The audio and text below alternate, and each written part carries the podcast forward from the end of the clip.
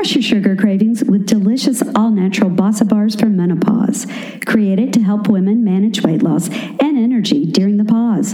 And just in time for the holidays, the new double chocolate brownie Bossa Bar. Try them at bossabars.com and save 10% with code HOTCOOL10.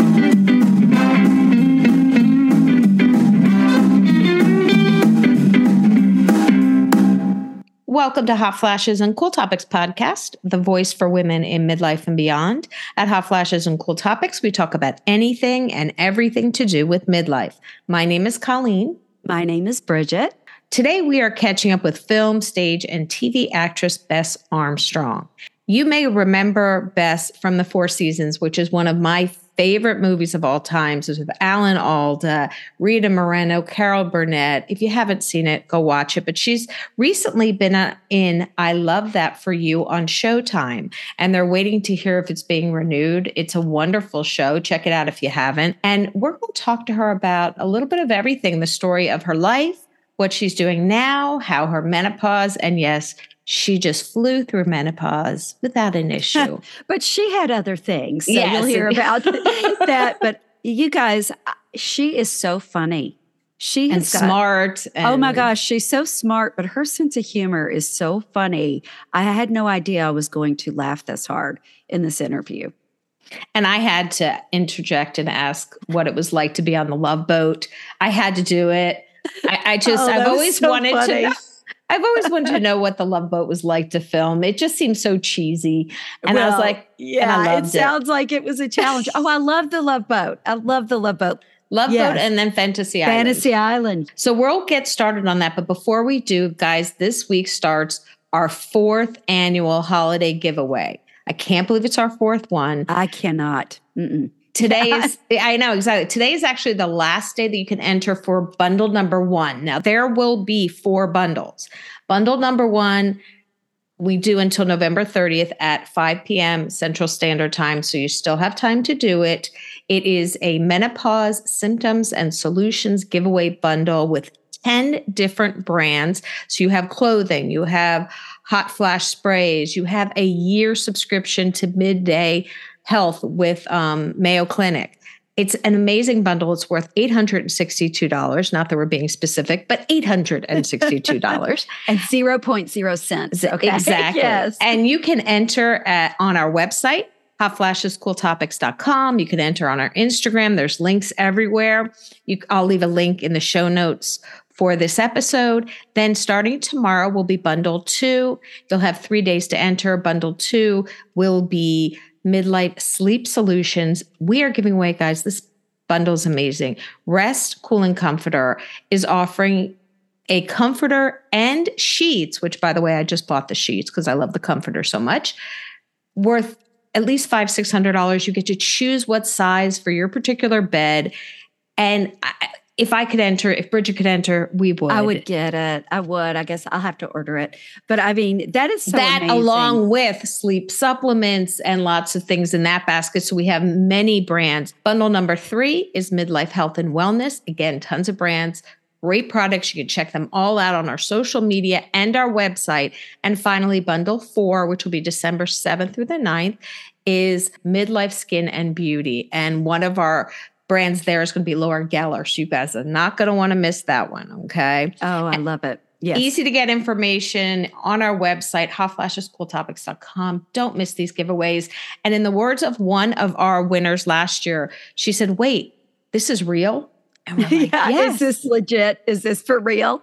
Yes, it is. Yes, we are not a scam. No. We, you will be getting these products there you go. Shipped directly to you by many of the companies. We will ship out a few ourselves and it's very easy to enter. You just leave your email on the entry form and you're done. Let your girlfriends know about it. How many times do you get to enter a midlife woman's giveaway? You know, mm-hmm. I don't always want some of the giveaways that they're giving for, you know, millennials yeah. and Gen Xers. Other, other, but this is for us, ladies. This is for us. And, you know, just make sure you enter. If you don't win the first one, enter the next time. You know, yes, you can enter as, Yes. as often as you want in each bundle. So Yes, there you so go. Make sure you do. that, we are going to get started with our very funny and entertaining conversation with Bess Armstrong. Welcome back to Hot Flashes and Cool Topics, everybody. Today we have on Bess Armstrong, and we are going to be catching up with her. She is a star of film, stage, and TV. And honestly, just one of my favorites. The Four Seasons, it's a movie that has always stuck with me. And I can't wait to talk to you about it. So, welcome to the show. Well, thank you all for having me. This is such a pleasure. We like to start the catching up series with what you're doing now. So we know that you're on I Love That For You. How was that experience? Oh, that was wonderful. That was and and actually that that ended in I guess at the beginning of May. And I have not been doing anything since which is really kind of like a whole new thing for me just to kind of say you know what? It's been a crazy year. It's been a tough year. And we had just finished a massive like this is an old house. Pipes were exploding. We put it off forever. We redid the bathrooms. Nightmare. Nightmare, nightmare lived in one tiny little room for like three and a half months. My husband's a big guy. It was it was an experience. Um, so I just said, you know what? All I want to do is pull up the drawbridge and unpack boxes and not put anything away that should be thrown away. You know, it was one of those Marie Kondo moments. And I just took the summer and I actually went back east and vacationed with my sisters. And I'm glad that it was prefaced by I Love That for You, which was just such a treat. Coming out of COVID, what a treat to do a show like that with those uh, just a remarkable cast, remarkable cast. Vanessa Bayer, uh, can't say enough about her. Jennifer Lewis, Molly Shannon, and this uh, amazing supporting cast of the most talented actors. Oh, it's been a treat. It really has. And all about, you know, a mythical home shopping network, which, right, talk about ripe for comedy. You know, there you go. The whole so. situation in that that movie, I let, or, or not movie, television series, it, it I let. Well, Vanessa Bayer is a cancer survivor. I think she, she is. Yes, is. yes. She is. This is why, you know, and when I would say to people, well, it's a comedy, but it's a little bit based on Vanessa's life. You know, she was a cancer survivor. People go, wait, what? A comedy? You know, and yet it's really funny. The whole idea that what, what, what Vanessa shared with me is she is an adored only child. And um, uh, her parents, only child did she have a brother. Wait i'm thinking but she okay but her parents wonderful loving close-knit family. And she had childhood leukemia and spent a lot of her adolescence you know and early teen years in isolation unable to go to school and socialize. And it, it was things on tv that became her obsession that became her family and her comfort zone. And one of them was home shopping. One of them was actually a show I was in called My So Called Life, which is, I'm sure, why I ended up playing her mother in this because she is one of the most remarkably dedicated My So Called Life people I've ever met. And I've met a lot. So uh, she makes it, but the whole point in the show, she was saying that her family was not above using the cancer as a way to get special perks. You know, she, she'd say, like in Apple's Applebee, you know, her mother would be the one to sort of go, you know, she was, a, she had cancer. She has cancer. She'd really like the dessert for free. You know, that's and so, you know, she kind of got into that habit that this was something occasionally you could pull out. You could pull out the cancer card. And um, so the whole premise of this show is that this girl who did have cancer in, as a child was in the hospital, adored the home shopping network, gets a chance to audition. And at a key moment when she may or may not get the job, blurts out, I have cancer. And therefore gets the job because the head of the network, Jennifer Lewis, played wonderfully by Jennifer Lewis, sees this as a marketing opportunity, that this can be something they exploit. And then she's stuck. She's stuck. How does she maneuver all of that? Do you think they'll bring it back more? I hope so. I keep checking now every day. I know we're, we have a wonderful little group cast text, and I know that the minute Vanessa knows anything, we will all know. It did really well so I'm more than optimistic about this. It, it is a hit. And so I feel good about that because here's what I would love I would love to get a chance to do a season with a normal shooting experience. Um, COVID, I actually ended up shooting all through COVID, even pre-vaccine. And you know, the, the studios did an amazing job of rising to this challenge. But I, I am tired of pouring cups of tea down my front because of the plexiglass shield that they make you wear, which I then forget I'm wearing over and over again.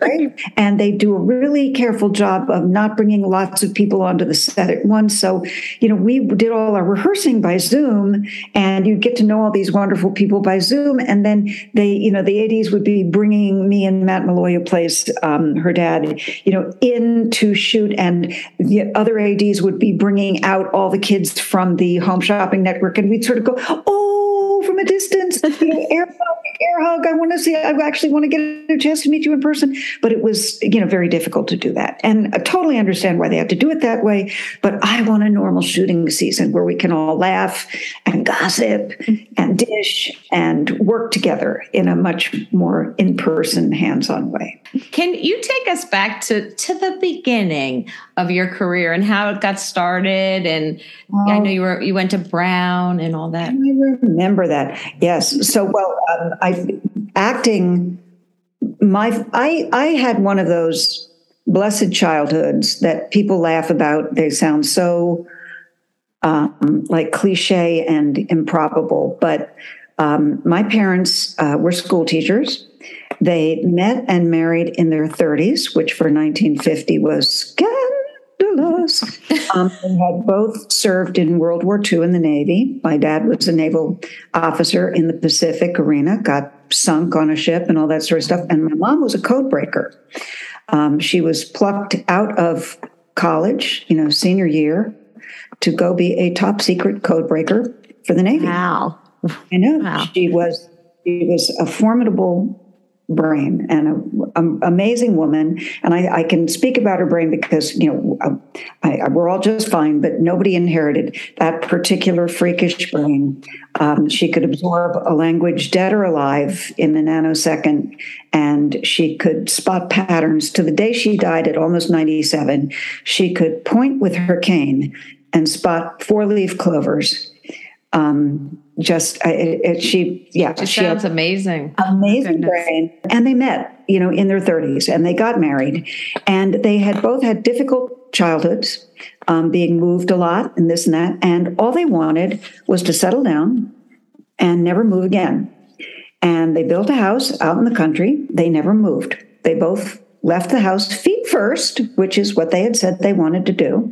And so we grew up um, on six and a half acres out in Baltimore County with a lot of dogs. When I went to college and majored in theater, they said, well, as you know, I, I actually first majored in classics, but I said I really want to try to be in theater, classics being Latin and Greek.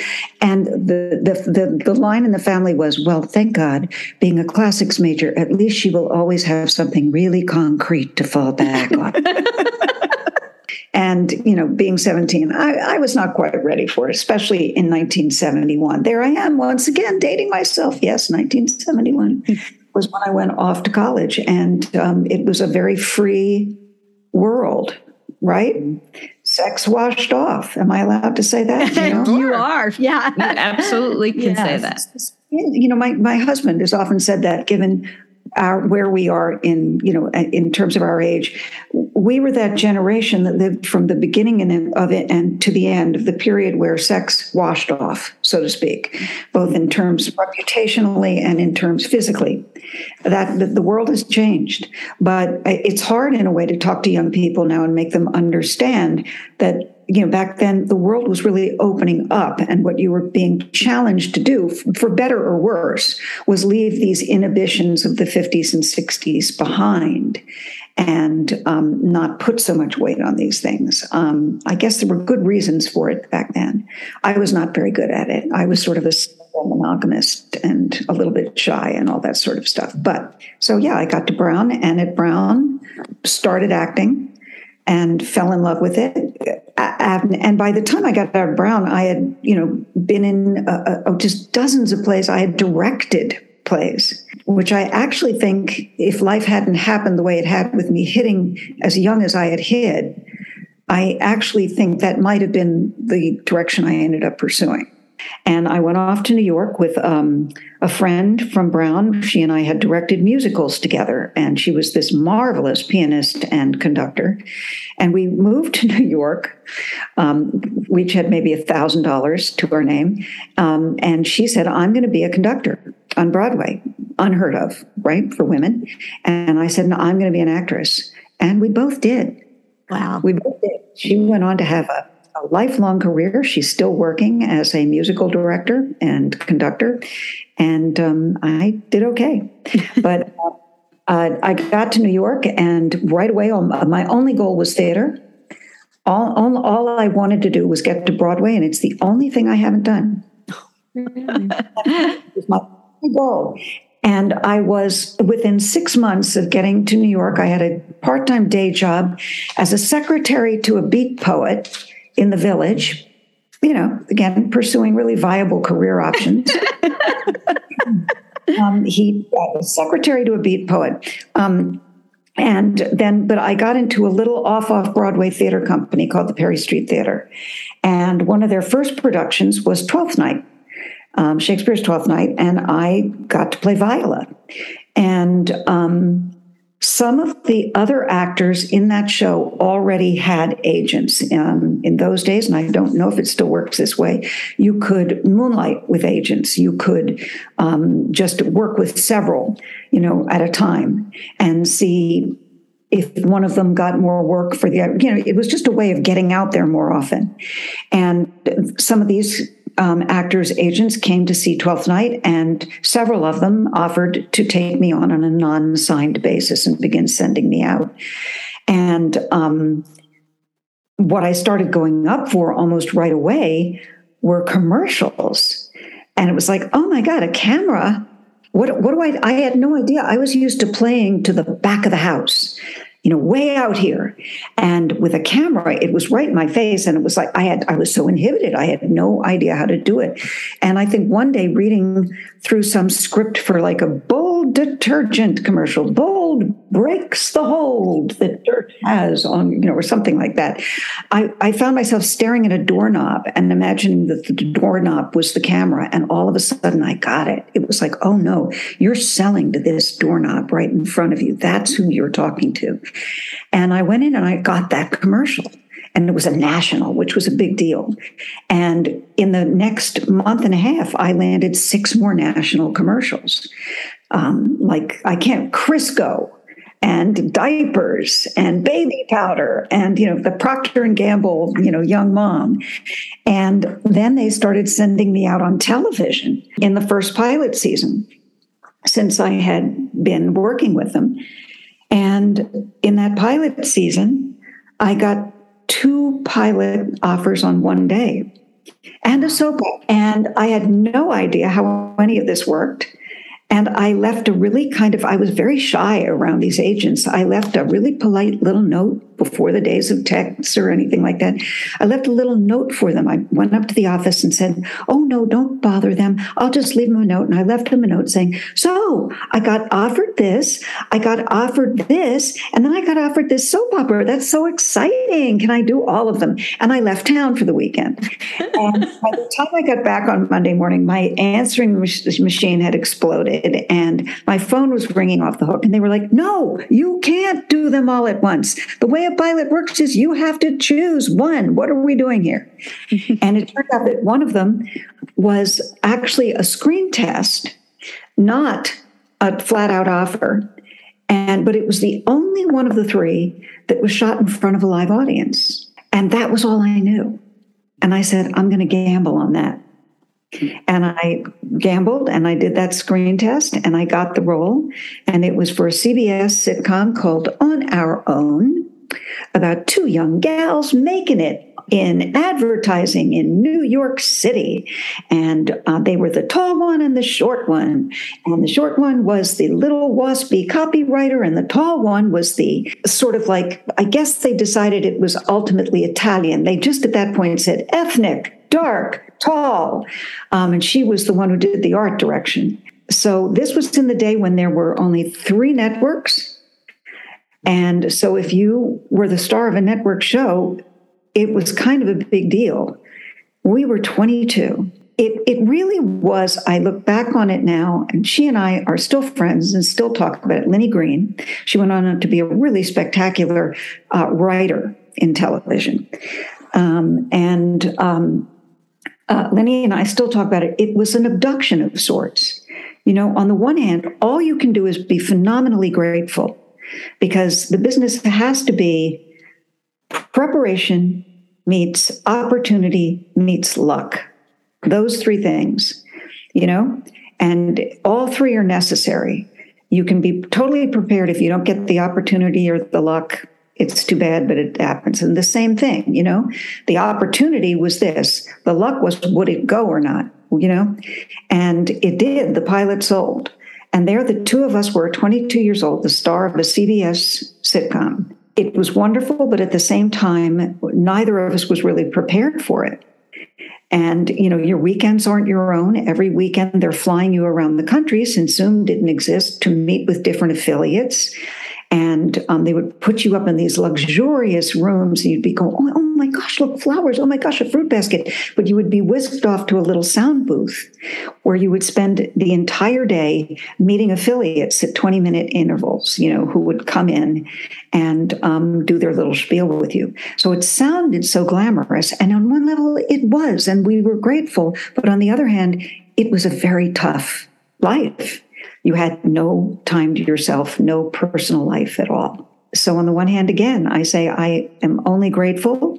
But on the other hand, in retrospect, I can see that to have had a few years of seasoning, a few years to be out there learning the trade, learning, uh, just gaining experience would have been great. So, I did tons of movies of the week and things like that. And then I got the four seasons. Yeah. And I love that. You have to tell that story, please. so, uh, so I got this movie, huge, huge deal. Um, Alan Alda, just coming off of MASH, one of the hugest stars in the world. And this was the first movie that he wrote and was going to direct, as well as star in. And the rest of the cast was Carol Burnett, Rita Moreno, uh, Len Cariou, Sandy Dennis, and Jack Weston. These were just all formidable, formidable, established older talents, right? Uh, but again, I'm 25 or 26 by now. I guess 25. I was saying to friends, it is so exciting. I got this movie, guys, and it's this really cool role. I mean, I can't tell you much about it because it would ruin the movie, but you know, she's kind of the only young person in the movie, and it's great. I said, the only problem is this really you know, it's an old person's movie and nobody's going to want to watch this. You know, I mean, let's be honest, you know, it's all about older people. You know, I mean, God, I don't know. I mean, they're over 40. yeah, so that was so when I came out and it was this ginormous hit, I was like, whoa, there are there that many older people in the world? Who knew? I mean who's watching this? And then i cut to about five or six years ago it was the 35th anniversary of this movie. And there was a film festival over here in the west side of la that eh, reached out to alan and said we'd like to do a screening. Would you come out for a q&a and he said you know what? I don't normally do that but i love this movie and i'm going to do it. And he invited me and carol to join him for that evening and that q&a and two things about it one was a girlfriend went with me as my sort of date. My husband was working somewhere, was out of town. He's a movie producer, and he was not in town. So she went with me. And halfway through the movie, she turns to me and she goes, Baby, can we talk about how hot you were? I know, right? So why did I think I looked so horrible? Oh my God. I'm looking at myself now at 60, right? I'm looking at myself going, wait a second. what was it that I was so hung up on, so inhibited by? Youth is beautiful. Youth is just pretty. It doesn't, you know, do you know what I mean? That's what I want to say to every young person. You have no idea how, how much youth in itself is just beauty itself. But for me, all I could think about was my stomach wasn't flat enough. I didn't like my legs. I didn't like this. My my waist was too short. Oh, my chest was too flat. That's all I could think about. So there I am sitting there thinking, wow, what was what was I so hung up about? But then I was also looking at Carol and at Alan and Rita and all of them going, oh my God, they were young. They were young. What was uh, what was my perspective as a 20 year old, 25 year old that these people to me were over the hill? Isn't that crazy? But you know, but it's probably good never to lose those different perspectives, right? It was fun for me at 60 to look back and then apologize to Carol and Alan. thought you were old. You know, who knew? Because now I was 60 looking back and saying, oh my gosh, you were like, you were babies too. You know, I wasn't even on the map. You guys were human beings. You were like, so it, it's, um, but that was a wonderful experience and wonderful also in that, again, you know, coming out of theater as opposed to television, I realized just by working with other young actors that um, theater had given me a level of professionalism that if not always I, am not in any way saying uh, i made tons of mistakes and tons of just rube you know uh, falls to, you know just bad moves because i was so young and that's inevitable. It's part of being young. But having been trained since i was a kid in theater there was a level of professionalism I had about the way you act on a set that um, crew members began calling out to me and just saying, "Wow, that's different." I mean, some of it, I, I, had to, you know, I I would if I had props, you know, in a scene when they said cut at the end, I would automatically replace the props to start over, and then the prop guy began walking up, going, "You know, that is my job. You don't have to do that." So it was like, oh, well, but to this day, uh, I'm not capable of that. I am, in that sense, theater trained. But where I, the, what I got to see on, on the Four Seasons that was really valuable was to see people who were bona fide stars. Carol and Alan, there were there were no bigger stars in the universe at that point than Alan Alda and Carol Burnett. And to watch the humility and grace that they had on the set, their kindness, their um, professionalism, that they never ever treated any member of the crew as anybody less than themselves. That they they really personified the the great truth that making a movie is a team sport, and that every single person on a set has their important contribution to make, and no one deserves to be talked down to or disrespected. And that lesson I really took to heart and hope that I have always continued in not only in my professional life but in my personal life that's such an important lesson there too and what great role models well your parents as well but what a great way to model how to behave especially on a set, a movie or television set? Balks at it. I find I find some of it excessive.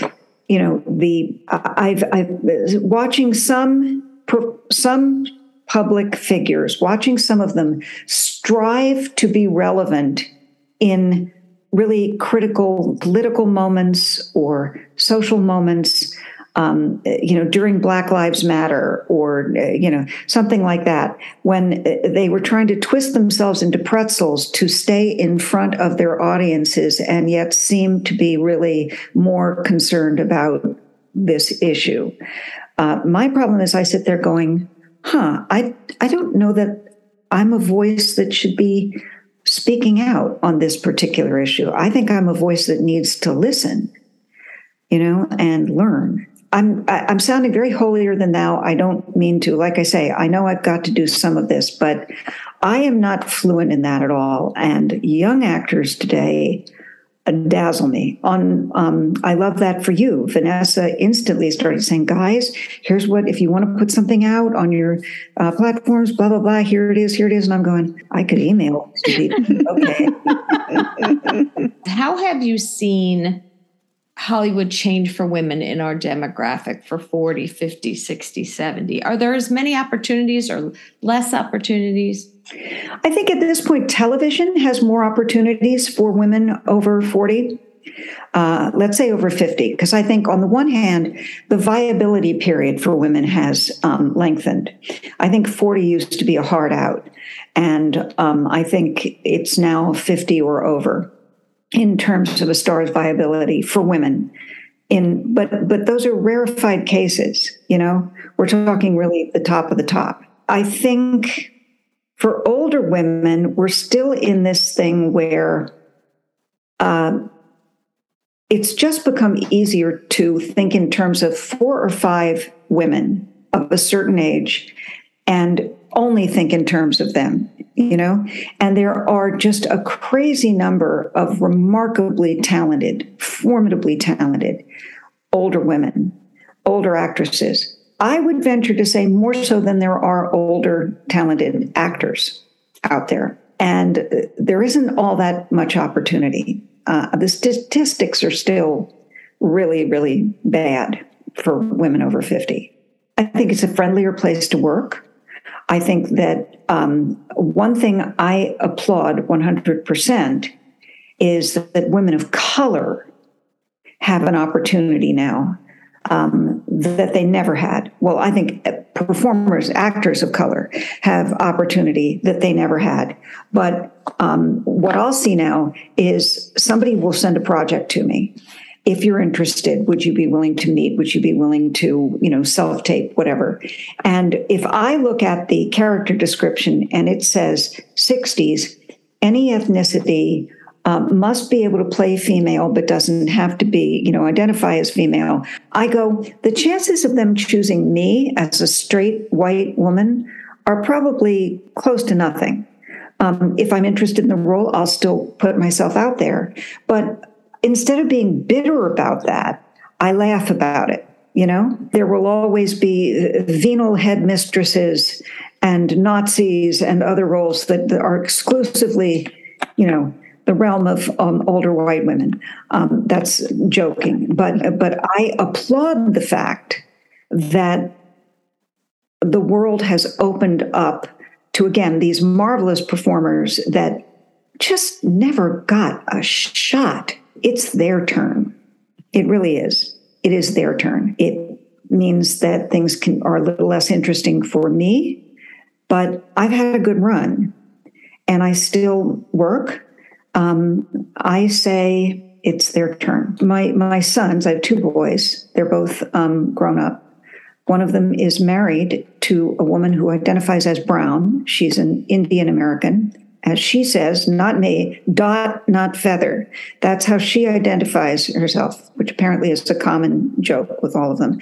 So her family came over from India. She was born here. She identifies as brown. And my son is uh, my other son, my younger son, is, um, I guess you could say, engaged to a, a woman who is black.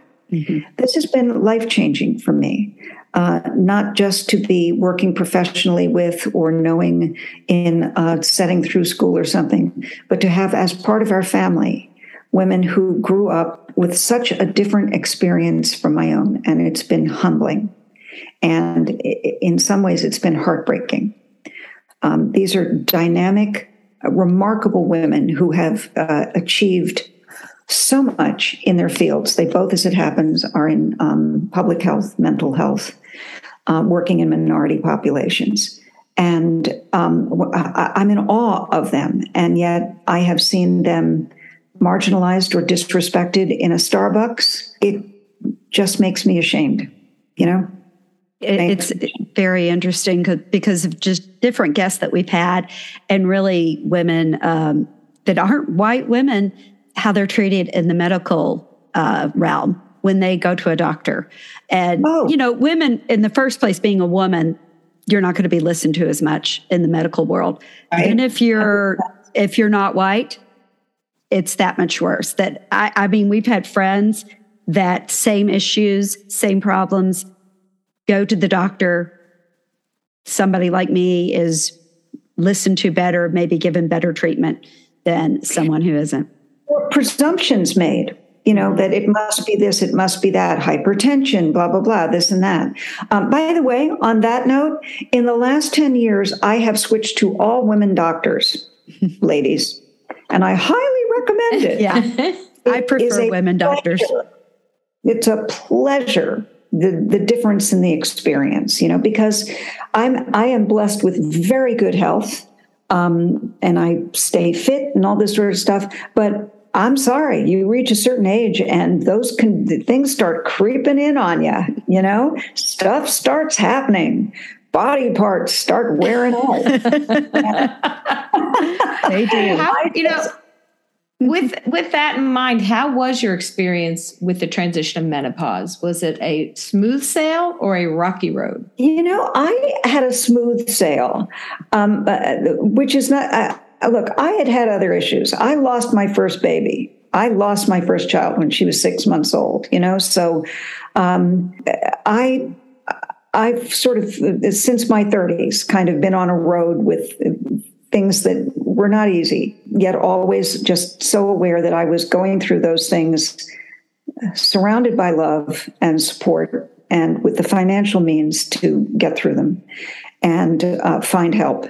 Uh, and uh, and what I've been introduced to, like through that experience, because after that I spent about ten years as a parent to parent volunteer, you know, just on the phone with women for hours and hours and hours. You know, just what what a difference that makes.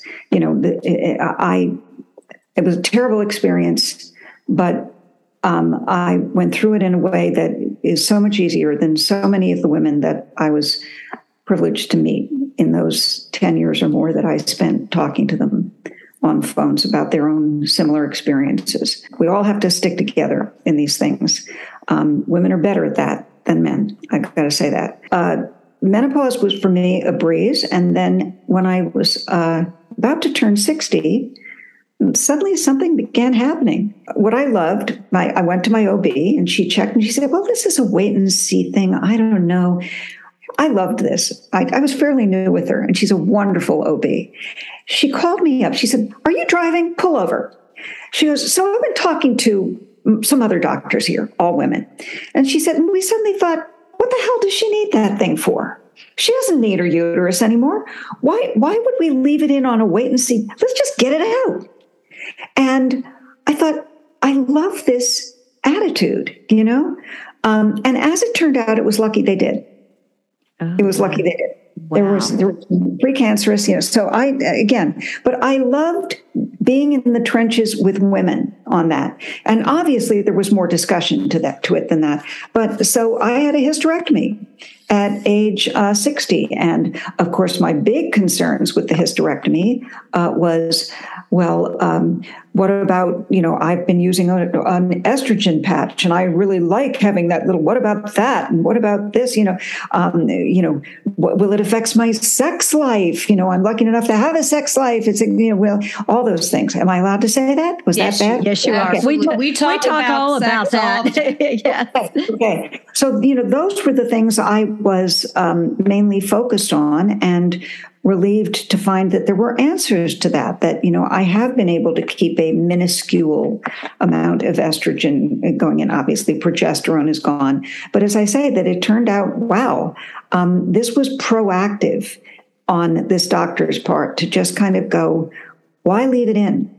You know you've had your babies. You're not likely to have more at age 60 let's just take make that move. Now I'm sure there are people listening who would go, "That was foolish." This and that. I still have my um, ovaries, um, which turned out to be those of a 15 year old. She said when she got in and looked around. So thought, well, there you go. Lovely, isn't that lovely? I do insist that she scan those 15 year old.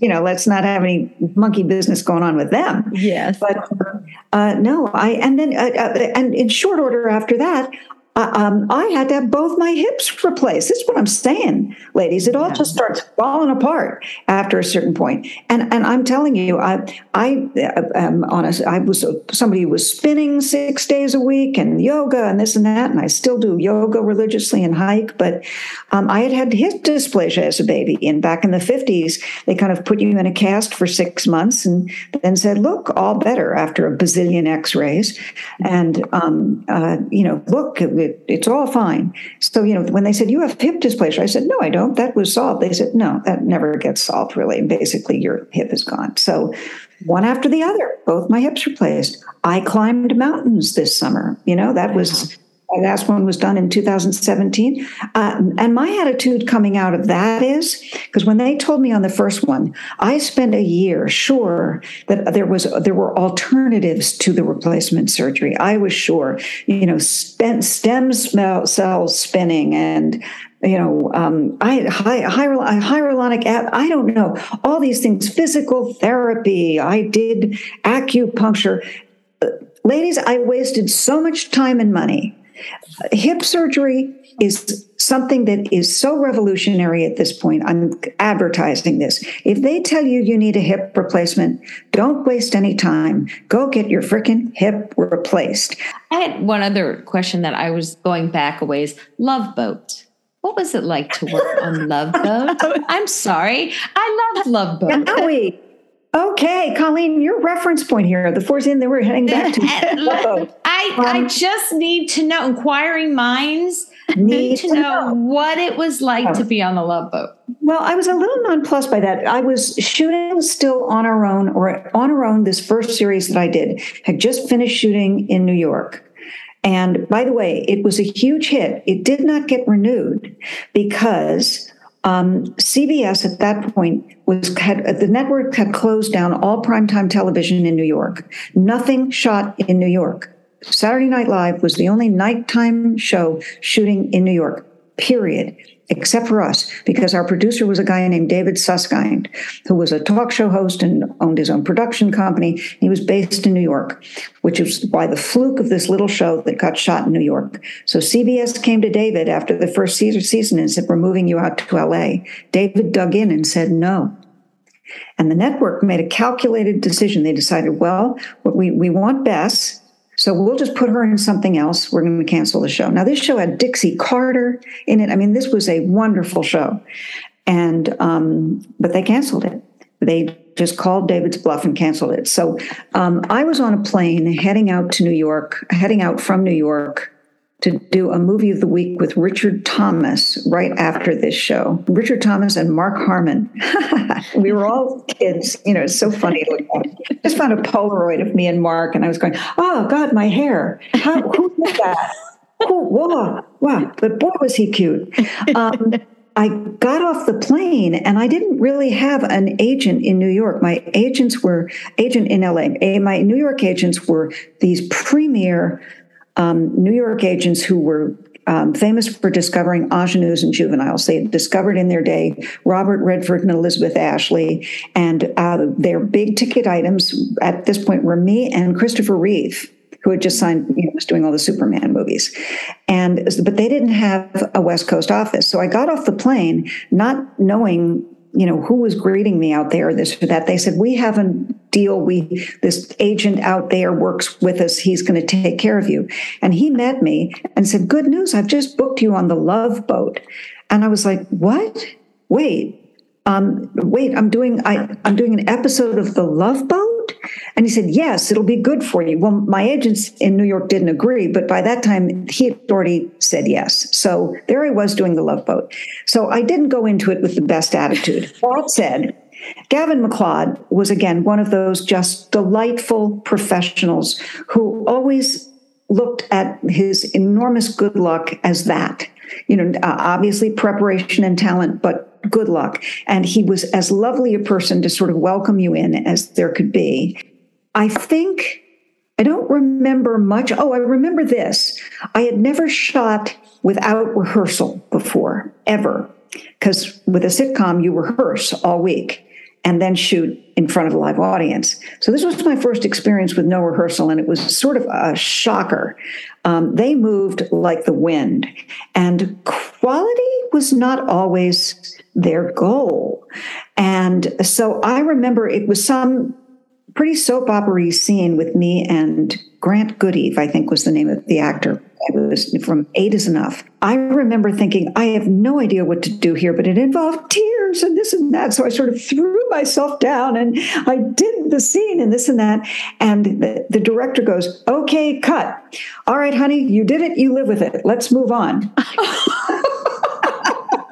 that was my welcome to um, you know boat multi-camera or, or, one camera shooting it was it was sort of rude awakening i do remember that sonny bono was one of the other guests in the show mm-hmm. and i had this preconceived notion of him as sort of goofy and I don't know, I'm Sonny Bono. I'm, you know, like not my era, blah, blah, blah. Well, Sonny Bono, I, I ended up sitting next to him, talking to him on the set for long periods of time. He was as smart and insightful and funny a guy as I have ever met. And I never, when he became mayor of Palm Springs or I remember thinking, yeah, that's no mistake. This guy, that was one smart, classy guy. And he was very kind to me, which I also really appreciated because, again, I, I, I, I guess my my Baltimore debutante training meant that I could project like, oh, everything is fine, I'm in control, and I was a terrified little kid inside. And Sonny seemed to get that, and uh, he was lovely. Oh. It is thank so nice. For, thank you for humoring me on that. Yes. well, my I loved. I remember HBO. It's right when we got cable and Barefoot in the Park. So I must with have watched with Richard Thomas. I yes, have watched that fifty times. uh, that was my my second time round with Richard. So we were good yes. buddies by then. And he, you know, he had those baby triplets. I mean, yes. Was, yeah. yeah triplets. It was also exotic, you know. Um, and and talk about another pro.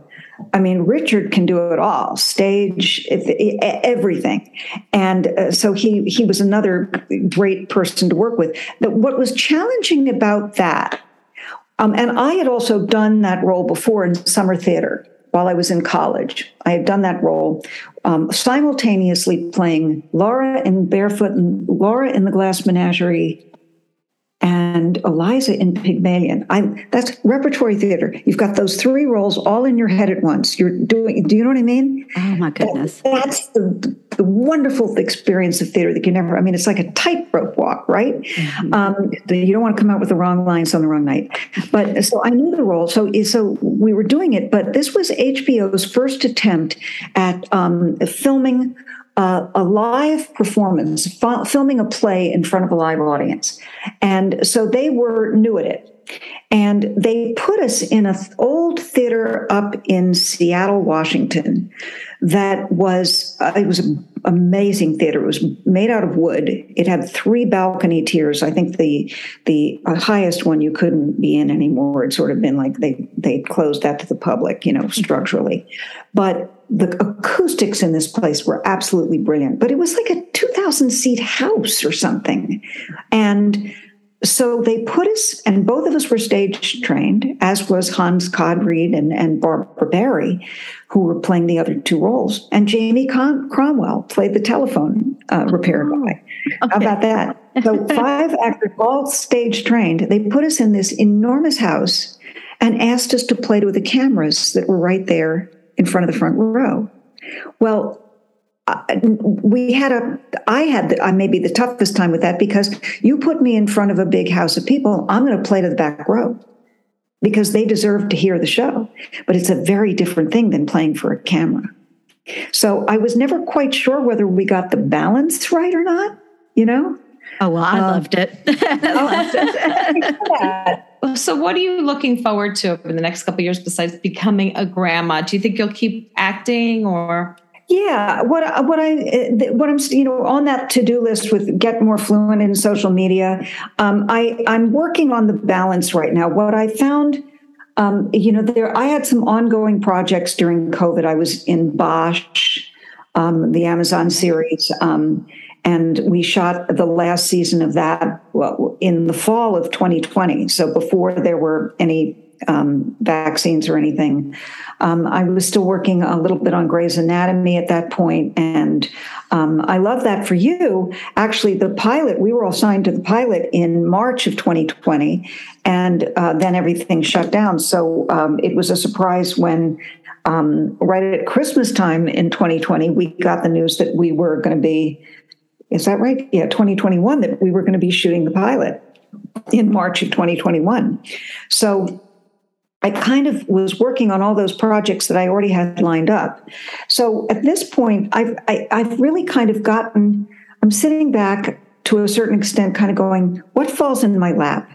Um, because in the meantime, uh, uh there is, I have a very full life which doesn't mean that I wouldn't love some fabulous, challenging role uh, on stage or on screen to fall in my lap.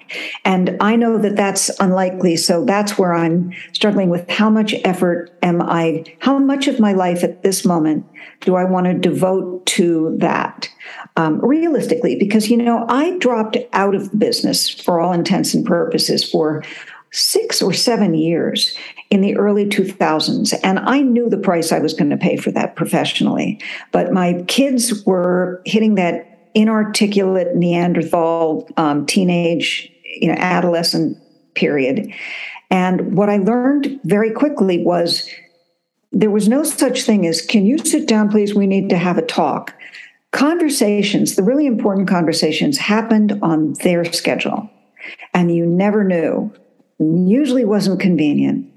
But if you weren't there, you missed it. I was uh, maybe I was just a more than ordinarily worried mom because we had had such a weird beginning to being parents, and uh, I don't know. But I made a decision just as the business was leaving town. I made a decision I was staying home so right now i'm post pandemic i'm trying to rebalance back a little bit in favor of the career because things got a little bit out of balance to all the other things that you could do happily on zoom oh, thank goodness. you so Thank much you so much to yeah. talk to us today it was an absolute fun. pleasure this was fun you, you were oh, hilarious. Oh, you were you. so fun to, and relatable. Relatable. And yes. fingers crossed that you I love that for you. Yes, well everybody watch it. It's oh, on oh, show yeah it's just such a wonderful show. And that trifecta of Vanessa Bayer, Jennifer Lewis, and Molly Shannon, right?